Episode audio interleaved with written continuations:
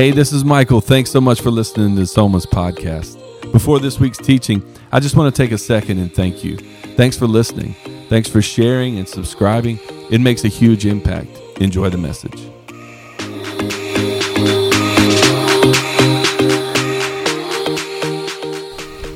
It's good to be in the room. Hey, listen, you could be anywhere on a Sunday morning, but you chose to be in the house, and we're so grateful for that. And uh, we're excited for what God's going to do in our time together. But I know a lot of tradition is tied to this weekend for a lot of people. And uh, we do things just culturally um, when it comes to church or when it just comes to this weekend, Easter, if we're being honest. So I see a lot of pastels, for example. I mean, I know a lot of people go out and they buy a new outfit, buy that Easter outfit, right? If you grew up, I grew up with the, uh, the fake grass, you know what I'm talking about, and the Easter eggs, and we didn't have, you know, kids now, they have money in the eggs, whatever that is. Like we had jelly beans, you know what I mean? What even the good kind, it was like the nasty kind, but we had jelly beans. Um, and we do all these different traditions. You go to grandma's house, you eat some deviled eggs, which is also kind of weird when you think about when you think about it. And, uh, and it's just some it's some weird things that we have tied to this weekend. But church is also a cultural rhythm for a lot of people. So even if you don't gather and, and worship on any given Sunday, even if you don't call Soma home or you're a part of what we do regularly, I know there's people who are kind of um, you come and you're like, well, I, I'm gonna come because if he's taking attendance, it's on Easter. You know what I mean? Like I'm gonna, I'm gonna show up on Easter because, and so we have a tendency to swell uh, over this weekend, which is super fun. I love it, but also. Um, uh, it, I just don't want us to miss kind of the main thing, what it's all about. I think the resurrection of Jesus is the most important event in all of human history. And, uh, and you're like, of course you do. You're pastor, this is what you do for a living. You're a Jesus follower. Of course you're about it. But um, I don't think it's the most important event in all human history because Jesus uh, rose from the grave, although he did. I think it's the most important event in human history because Jesus' resurrection has implications for my resurrection. And, and Jesus doesn't, he doesn't come, live, die in your place and, and rise again for himself, but for you. And so, um, like, if you came to me and you were like, hey, I got a story to tell you. There's a guy, he's a first century Jewish itinerant rabbi, and uh, he hung out in the Middle East, and he, did, he never really, like, left the region. His dad was a carpenter. He had really cool things to say. Some people got healed. He had some miracles. It was really awesome. He also called his shot. So he said, hey, I'm going to die. I'm going to raise myself again on the third day. And that was it. That's the end of the story. That's all I got. It would be like, cool, that's a great story. Awesome. But the, the, the thing about Jesus' resurrection is it's not for him, it's for you. Is for you. And his resurrection is really only for your own resurrection. He says, This is the body that is broken for you. This is the blood that is shed for you. And he climbs out of that tomb for you. And so I don't know about you, that's why it hits for me. I'm pretty self involved. I like myself. You know what I mean? Like I'm like my life, my eternity, like I care. You know what I mean? And so I, I just want to encourage you today that uh, the God, God loves you so much that He sent His Son to die in our place uh, and, and to live um, a perfect life and, and to die a ransom so that you and I, all of our sin and our brokenness and our all of our selfish motivations, all the things that we do in this life, and I don't even have to, you, you know who you are like all the things that keep us from the standard, um, Jesus comes and stands in our own place and then offers us new life. And so um, we've been in this series, I am, and we've been talking about the different phrases of Jesus in the book of John. He tells us who he is, not so much what he's done, and that's great. And we want to celebrate that. By the way, that song was so good. Oh my goodness, I want y'all sing that at my funeral. What he's done is so good. Anyway, but we're going to talk like what who I am is what what Jesus says, and when you stare at the person of Jesus, it has this transforming effect um, on your life. And so he begins to say things that are really offensive in the book of John because he's talking about uh, his divinity. He's talking about the fact that he's God.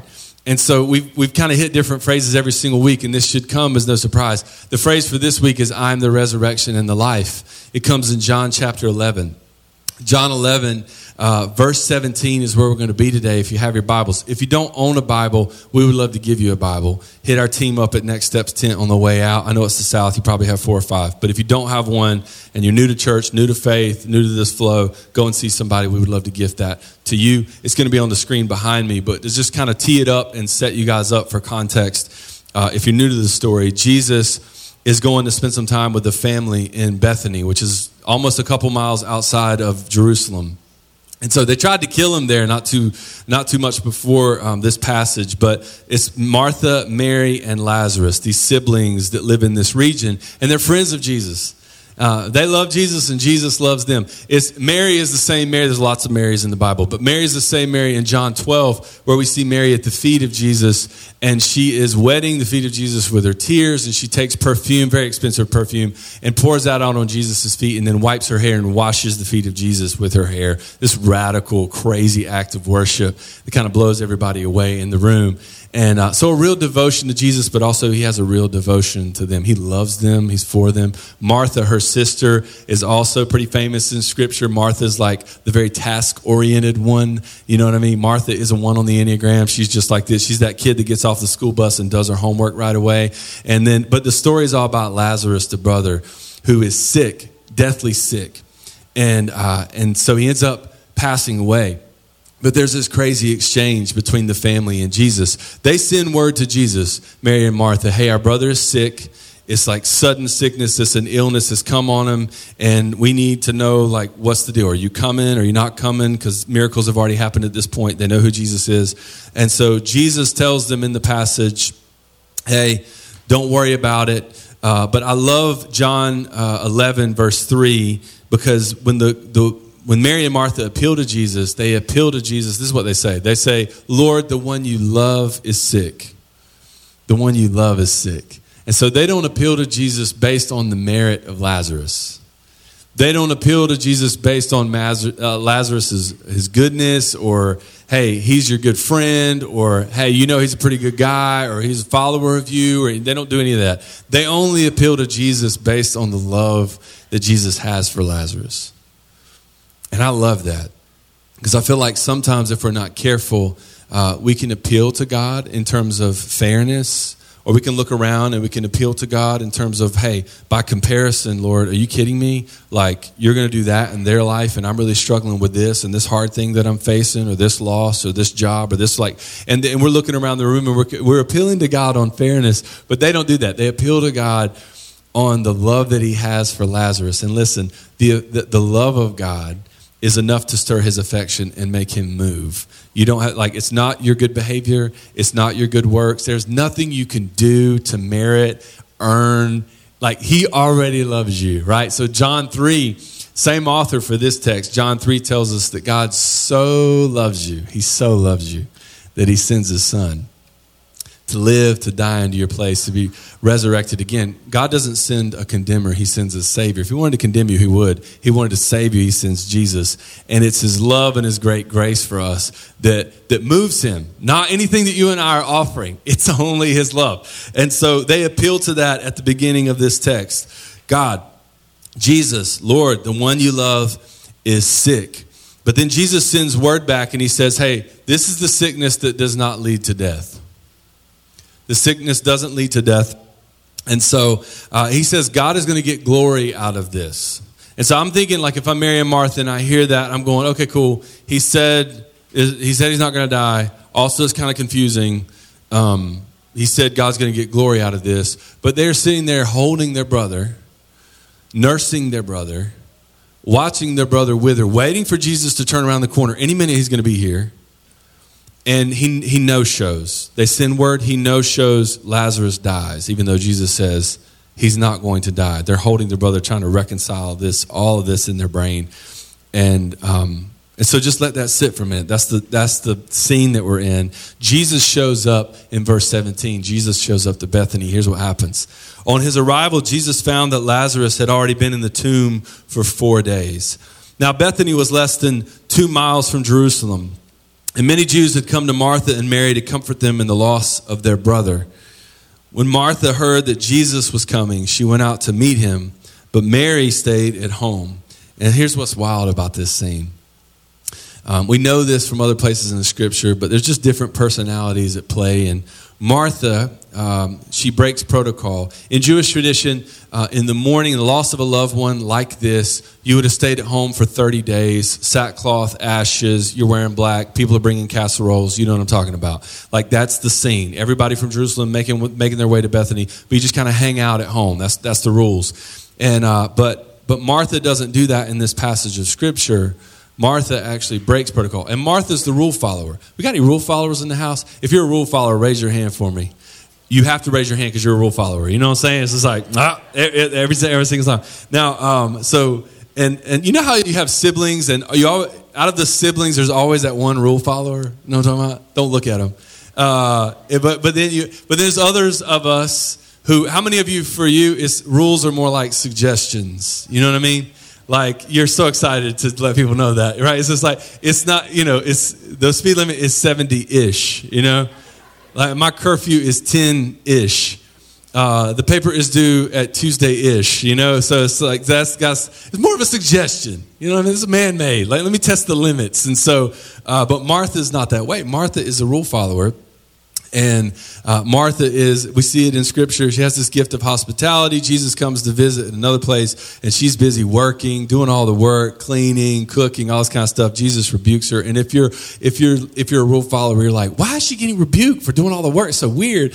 But, um, but there's this great passage where they, they, they flip, and Mary stays at home. Mary stays at home, sticks to protocol. Martha runs out and meets Jesus in this passage. And, uh, and that's where we pick up. Lord, Martha said to Jesus, if you had been here, my brother would not have died. Man, like underline that, highlight that. If you'd have been here, my brother would not have died. But I know, uh, I know that even now, God will give you whatever you ask. And uh, she goes on, she says, Jesus said to her, Your brother will rise again, Martha. And then she says, I know he'll rise again in the resurrection at the last day. Like in heaven, I'll see him again. And then Jesus makes this statement. And, and this is the one that sets in motion. Actually, the Bible tells us this in John 11. When he makes this statement and when he performs this miracle for this family, um, it seals the deal. It sets in motion uh, Passover week, um, the cross, resurrection, all that. But Jesus looks at all of them and he says, I am the resurrection and the life. I know I'll see him in heaven. I know one day, like the resurrection of the dead, I got it. Yeah, I'm, i understand, but also I miss my brother. And Jesus says, No, you don't understand. I am the resurrection and the life. I'm right here. And so uh, the one who believes in me will live even though they die. And whoever lives by believing in me will never die. And then he asks this question he still asks us today Do you believe this? And it's a question that everybody has to answer. You don't get, like, everyone has the answer to this question. Uh, and he says, Do you believe this? Because the answer is either yes or no. So she says, Yes, Lord, I, I, I believe that you're the Messiah, the Son of God, who has come into the world. I want to, I want to break down uh, this passage a little bit and Martha's response to Jesus in this moment. Um, it's important for us to stop and point to the fact that everything that Martha says here, um, while it is like on paper, it's correct, but it's just not complete. And by that, here's what I mean. She immediately, Martha immediately brings up the past. My brother's dead. You didn't come. If you would have been here, he would still be alive. And so, um, if you would have been here, and um, it's easy for us to read the Bible backwards we're the beneficiaries of context, and we have all of God's word in our hands. Um, we're 2,000 years removed from the cross and everything that, that plays out in Scripture. But I just want you to stop and imagine for a minute that you're the sisters of Lazarus. Okay? And because uh, some of us have been, been there, where someone is suffering in our life. Maybe you have a loved one that you lost. But that moment, I just want to place you in first century Palestine. There's no electricity, uh, there is no heart monitor. There's no breathing machine. There's no ICU. There's dirt on the floor. I mean, that's what you're working with. So Lazarus is dying of this illness, and they are holding their brother, and they're trying to comfort their brother, and they're trying to just make it. That's all you can do is make him comfortable in this moment, and just pray and hope that Jesus rounds the corner. And then Jesus no shows. He doesn't show up. And this is the one that you love. This is your friend, and yet he doesn't show up. And death, um, death is always ugly. If you've been around, if you've had the privilege to be around death, I've been in the room when family members passed and uh, when other people have passed, and it is like a sobering, like it's a super, for me, it's really spiritual moment to just watch people transition, to just watch, people, just watch people's life leave. It is wild. And it's super humbling, and dignity always leaves right? And people are people are struggling to breathe. There's a gasping of breath. You're worried, like, are they in pain? People, there's moaning involved, and then and it gives way to a gurgle, and then they just stop. And if you've ever seen or experienced you know exactly what I'm talking about. That's exactly where Martha and Mary are at, holding their brother. And they, they're in this moment where all that takes place. And they're like, Where were you? Like, where were you in this moment? Uh, if you would have been here, he would have lived. And I know that there's many of us in this room right now um, where our idea of God or our faith in Jesus is really marked and shaped by our past. Things that we've done, things that have been done to us, hard things that we've been through. And then we ask this question Where were you? Where were you? For many of us, there's an experience that's defined us and a type of identity uh, we can't reconcile to a loving God um, because we can't reconcile that God would love us because of what we've done. We know who we are. Like some of us, some people really struggle to be in a church space. That might be you today. Um, they just struggle with it. They feel judged. They feel shame. They feel all the things like they know who they are and what they've done. And then the second thing is we can't reconcile that He's loving based on what happened to us. Where, like we have that same question: uh, If you're kind, if you're loving, if you're for me, where were you? Um, and so her faith, Martha's faith, is kind of marked by this past experience of like, I don't understand how I don't understand how to reconcile who you are to me based on the death of my brother. But then she also makes this statement in that same passage where it's just indicative of where her faith is at in the present. And she says this, but I know that even now God will give you whatever you ask. And when you read that, you're like, that's cool. Martha, good rebound. That's a good rebound, right? And so, um, but, it's, but she says it, but she doesn't really believe it. And we know she doesn't believe it because we get the rest of the story. And it's kind of like a spiritual platitude. It's just something that you say when you're, you know, when you're standing in front of Jesus and you're like, I, I, but I know, I know even in this moment, God will give you whatever you ask. And have you ever had people go through hard things and you're trying to encourage them? You haven't been through hard things like that yourself, and so you just say things that sometimes are biblical, sometimes not biblical. You think they might be helpful, they might be encouraging. Christians, a lot of times, we say things that are just really weird, and only Christians say these things a lot of times, right? And so I'm gonna give you some examples of just spiritual platitudes, stuff that just shows people, hey, they don't really understand what I'm going through. Uh, God won't give you more than you can handle. You ever had somebody tell you that? And, and, and, and in some ways it's true, but in other ways it's like when somebody says that, like if you, if you go through a hard thing and then someone tells this to you, you're like, shut up. Like you just want to hit them. You know what I mean? It's like, whatever. What are you talking about? And also, he will give you things, he will give you more than you can handle, right? So I'm married. I have five kids at home. I lead a growing church. I am, I am, oh, he will hand you more, he will give you more than you can handle, okay? Let me tell you. But what happens is he fills the gap. And so he wants to give you more than you can handle so that you become more dependent on him. But he will definitely, hard things, suffering, loss. If you've ever been there, you're like, how in the world am I going to make it through this? And he's like, I'm glad you asked. And then he fills the gap on that. But these are spiritual platitudes, stuff that we say. Here's one when God closes a door, come on, he opens a window. You ever had somebody tell you that? And when they deliver that, they go, when God closes the door, he opens the window. Like they stand there like waiting for you to shout them down, like say amen. But you but uh and, and you're like, well that's that's cool. But sometimes he just closes the door. Like sometimes there's no window. Let's be real. Sometimes you've been standing at the door for two years and he's like, that's not your door. I've like, move on. Like I've told you, that's not your door. Or even worse, sometimes this is me. I'm standing at what I think is a door, and I'm like at a wall. And he's like, "It's not even a door, my man. What are we doing?" And so, uh, so that's one of the things that we stay, say when God closes the door, He opens the window. Here's one: everything happens for a reason. So you feel real profound when you say it. It's like somebody. Uh, it's like cause and effect. Somebody took a, a class in logic, and they were like, "Yo, everything does happen for a reason, you know? And then they turned it into like a meme or whatever, and we reposted it. So, um, but it's just not helpful. It's just not helpful. Here's another one. This is something Christians say.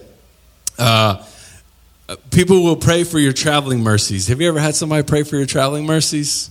You got family or friends or people who pray for traveling mercies. I have family that pray for that. And, uh, and there's nothing wrong with that. I can't really find it in the Bible, specifically praying for traveling mercies, like, Lord, hold the airplane up. You know what I mean? Lord, no flat tires. Lord, bed bugs. In Jesus' name, no bed bugs. Like, And I want to, I want to just broad, I think, pray about everything. The Bible tells you to pray about everything, but specifically the term traveling mercies is so great because I can't find, I'm like, just give me all the mercy. I need all of it, not just traveling. I don't want just that insurance. Like, I need all the mercy. Um, I don't know about you, because at any given time, God could kill me, and not just on the interstate. Like, I just need all the mercy all the time. And so here's another one uh, hedge of protection. You ever had somebody pray a hedge of protection? I had a boss one time pray a hedge of protection around everything. Hedge of protection, Lord. And for whatever reason, every single time somebody prays a hedge of protection, for me in my mind, it's always a boxwood. Like every single time, the Lord just makes a boxwood around whatever hard situation I'm in. Nothing says fortified, safe, and secure like a shrub. You know what I mean? Give me an Isaiah to attack the, the enemy, Lord. You know what I mean? Like, give me, like, it's just such a weird phrase, but it's biblical phrase. It's in Job 1. And get the context for this one. So it's in Job 1, and people say this, but it's when Satan goes to God and says, Of course, Job, like, loves you and he's happy and he's fulfilled and all those things. Like, you put a hedge of protection around Job. Now, let it sit for a minute that God cuts down the hedge. Job's life is ruined. And that's the thing we're like, yeah, put a hedge of protection around him. Like, no, Lord, do not put that hedge of protection. I don't want that hedge. Give me a different one if you want to, but uh, give me a nice holly or something. But so that's something we, we hear people say. Here's another spiritual platitude, kind of a meme, is God is always on time. And this one kind of hits with what we're talking about today. God's always on time. We used to sing a, a song growing up in church called He's an On Time God. I'm about to break it out right now. I'm about to break out a song right now. So good. I love singing that song. It's easy to sing, it's hard to live. He's an on time God. And uh, because it feels like you're going through hard things, you're praying, you're like, you need direction, you need clarity, you need Him to come through. And then it's like, ah, yeah, but sometimes He feels like He's late. Sometimes He feels like, like He's never late. He's never late. But how many of us know He's never early? You know what I mean? Like he ain't 15 minutes early to nothing, right? He's just on time. And so, um, and that's what we see in this passage of scripture.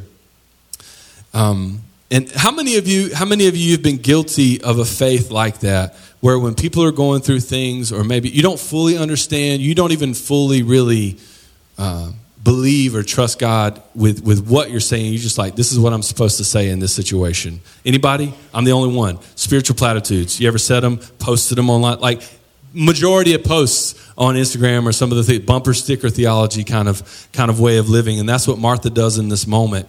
In verse 23, I know, I know, I know that even now God will give you whatever you ask, and then Jesus says, "Cool, cool, cool." Uh, that's the reason why I can be four days late and still be on time. And so he says, Your brother will rise again. And Martha says, I know he's going to rise again. I'm going to see him in heaven. I get it. And then Jesus makes this offensive statement and this bold claim that sets in motion his own cross and his own resurrection. He says, I am the resurrection and the life. The one who believes in me will live even though they die, and whoever lives by believing in me will never die. Do you believe this? And then Jesus ties life and resurrection to faith in him. And so, if you're new to the idea of the gospel, if you're new to a church space, if you're new to the idea that God loves you, He loves you and He wants to give you over to resurrection and life. So, uh, so not just a future hope or a future eternity or a heaven, but he wants to give you over to the life. He wants to give you over to an abundant life. And eternity starts when you place your faith and your trust in him. The one who believes in me. How do we get there? Believes in me. He says, I'm the resurrection. I'm your eternity. I'm the way to heaven. I'm what brings dead things to life, but I'm also the life. And if you want to really live, it's me. I'm the way. And then Jesus is he's going to make good on this claim. We're going to skip to verse 38 today for time's sake. You go home and read the rest of the passage. He has this exchange with Martha and then Mary at the house. But then he's like, "Take me to the tomb. Take me to where Lazarus is." He shows up in verse 38. It says this. Jesus once more deeply moved, he comes to the tomb.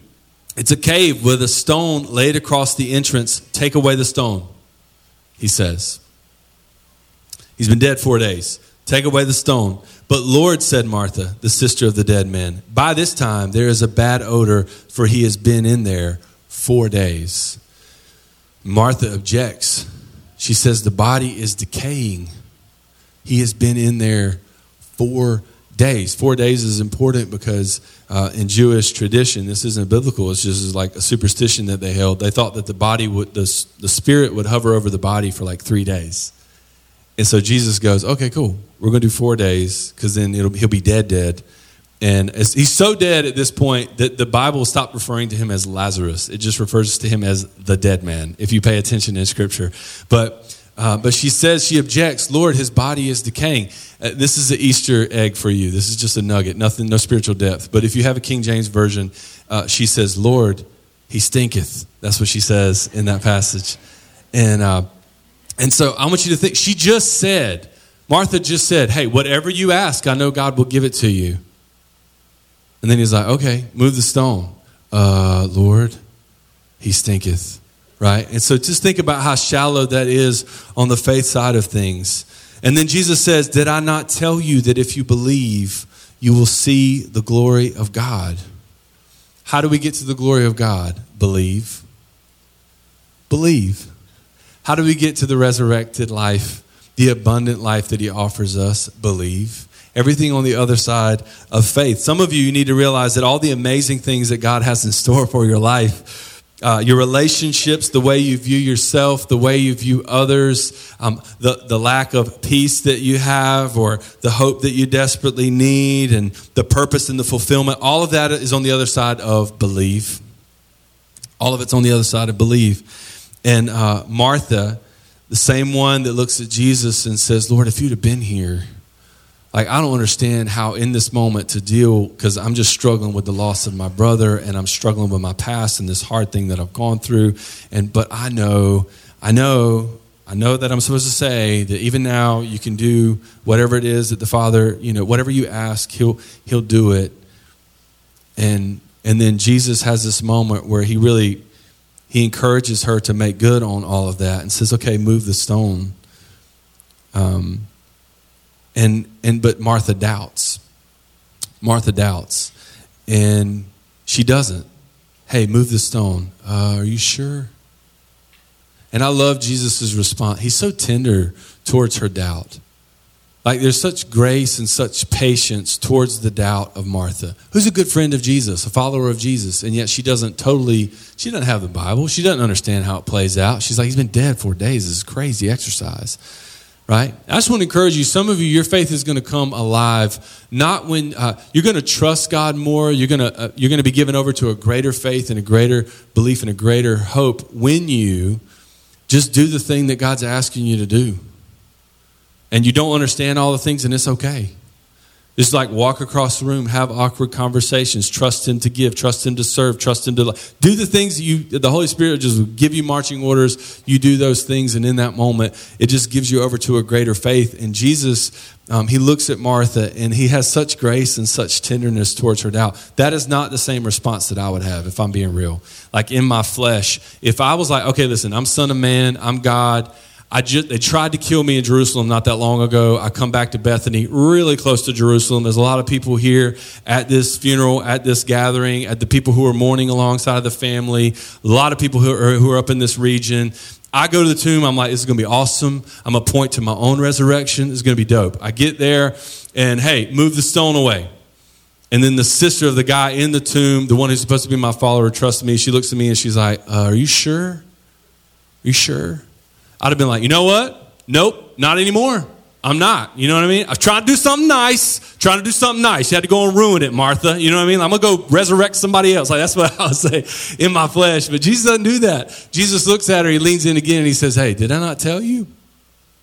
And there's this, there's this focus on, hey, remember.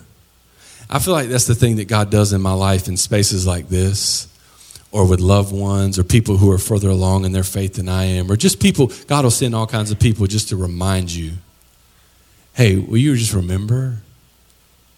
Remember, remember the way to see the glory of God? Believe. And I just want to remind you today remember the way to see the glory of God? Believe. Believe for resurrection in areas of your life where you struggle to see that God could actually redeem that, that relationship. Man, my dad left when my dad left when when I was so young and he struggles in all these different ways and I don't really know like man, he, he can he can give you over to resurrection in any area of your life. My ex, or you know, I'm really struggling with a relationship with my kid, or I just really lack purpose or fulfillment. I don't feel like there's there's certain things that we don't hand to God because we go, there's no way. It's been four days. There's no way.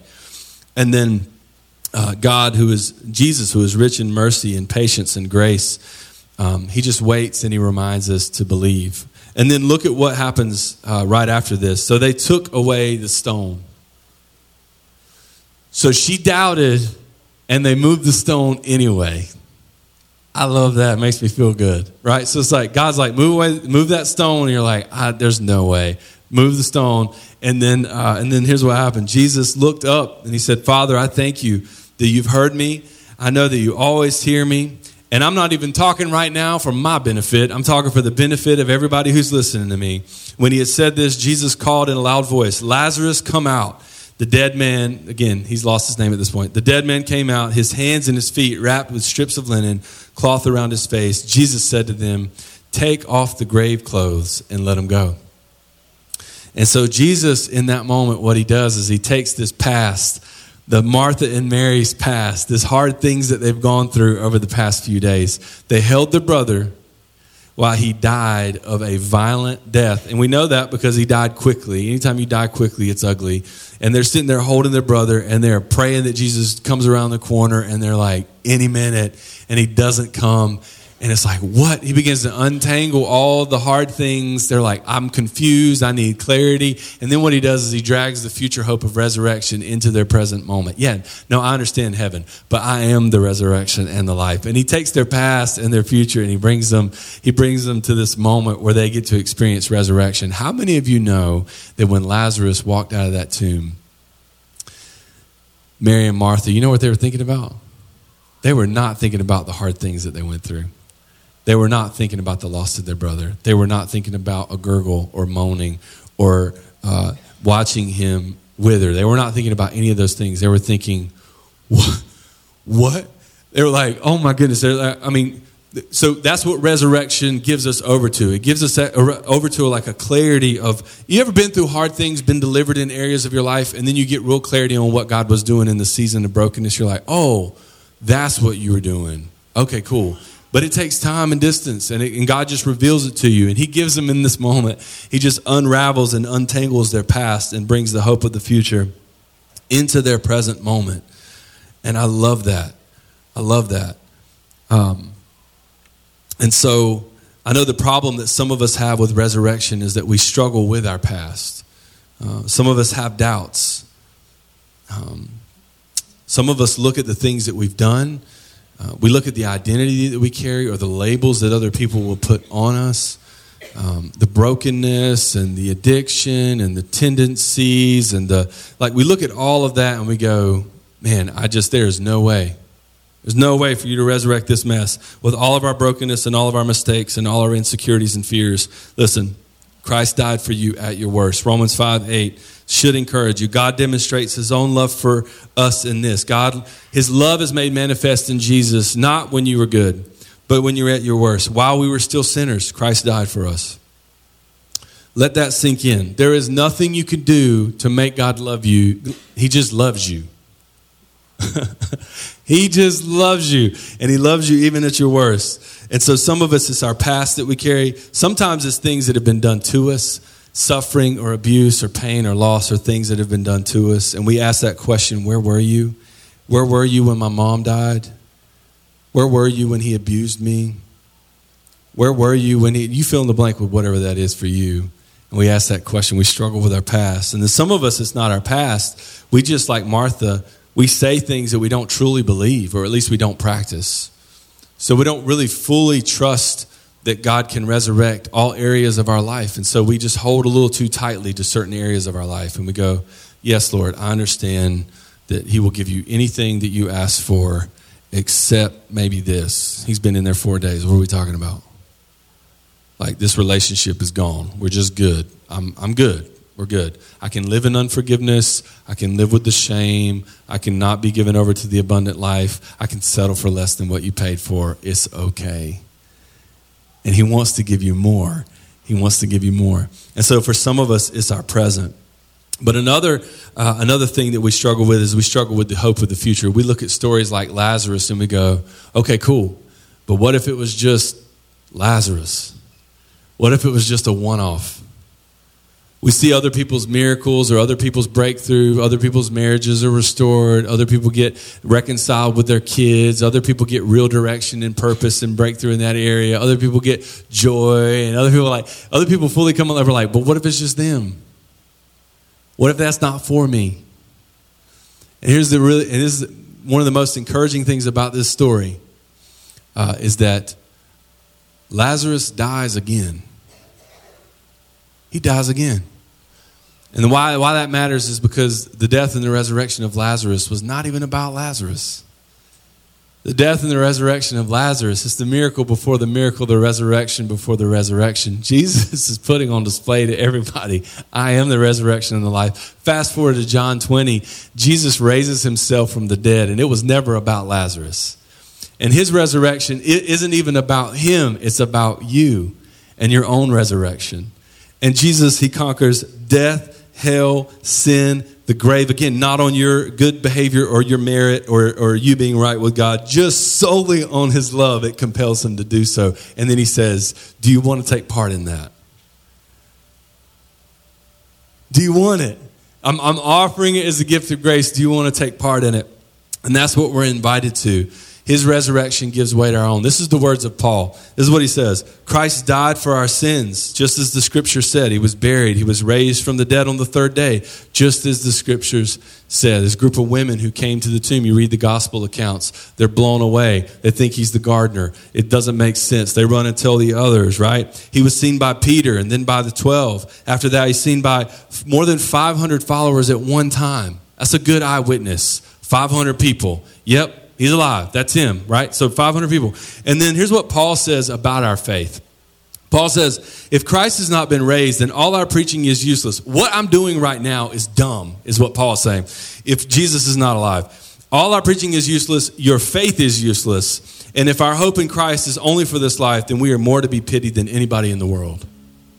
This is the guy that writes two thirds of your Bible. This is the guy that plants more churches than anybody in history. And he goes, Wait, are we, what are we talking about? Jesus is not a good moral teacher or someone to model our life after or someone. He's like, No, the only thing that matters is that Christ died and was risen again. And then everything else has weight because he rose again. That's the only thing that matters. And it's not like, hey, be good in your life and then die and we'll see what happens. He's like, no, you have to get to a place where you believe, you trust Him with your life, and you have a, a, future hope for your eternity in Jesus, the saving work of Jesus. And then that actually gives you over to an abundant life here. You never actually become who God wants you to become until you ascend to the resurrection in the life, until you get to a place where you go, I trust you with my eternity.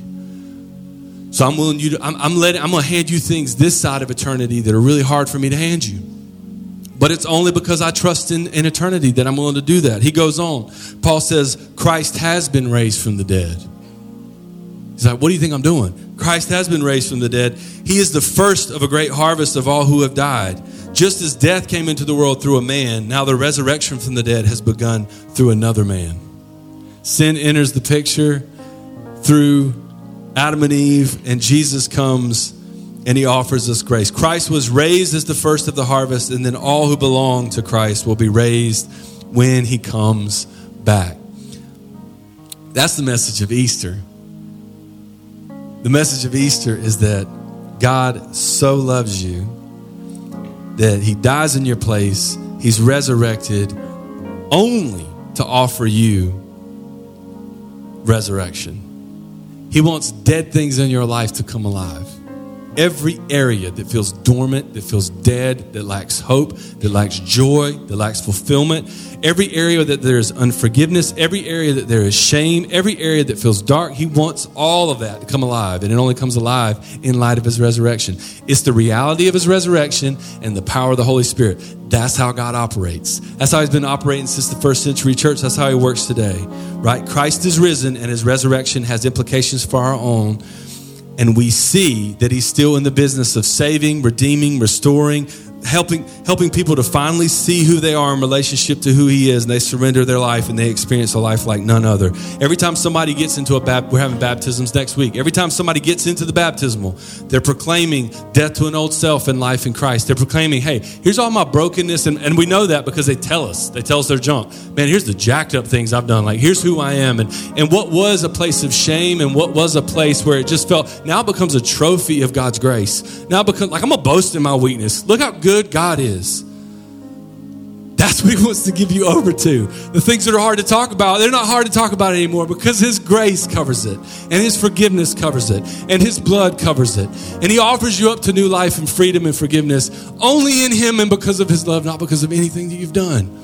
He takes your past, your broken past, He takes the hope of the future, and He brings all that in this moment where you finally go, Whoa and he lets you walk out of the tomb. So I would love to just end today praying for that moment for you. I just want to, I'm going to close this with prayer right now. Let's pray together. Jesus, thank you so much for loving us. God, thank you so much for sending your son. Thank you that your love compels you, compels you to go on ransom, to rescue, redeem, restore. Thank you that Lazarus' resurrection wasn't about Lazarus but it was about Jesus. It was about the hope that you offer in your own resurrection. And today, I just believe that there's people in the room who desperately need to come alive in you, need to surrender their life to you. Go all in. If you're in this room, it could be your past, it could be things that you've done. You go, I'm broken, I'm a sinner, I know I need Jesus. It could be things that have done been done to you that have struggled, that has made you struggle about believing that there's a God who loves you that's for you. How can a God love me and be for me and all these hard things happen to me, all these bad things happen to me? It could be that you're in the room and you, you haven't really fully experienced resurrection in life. You've been in a religious space. You kind of know some things to say. There's some spiritual platitudes. Yeah, I'm going to repeat that. I heard somebody say that one time.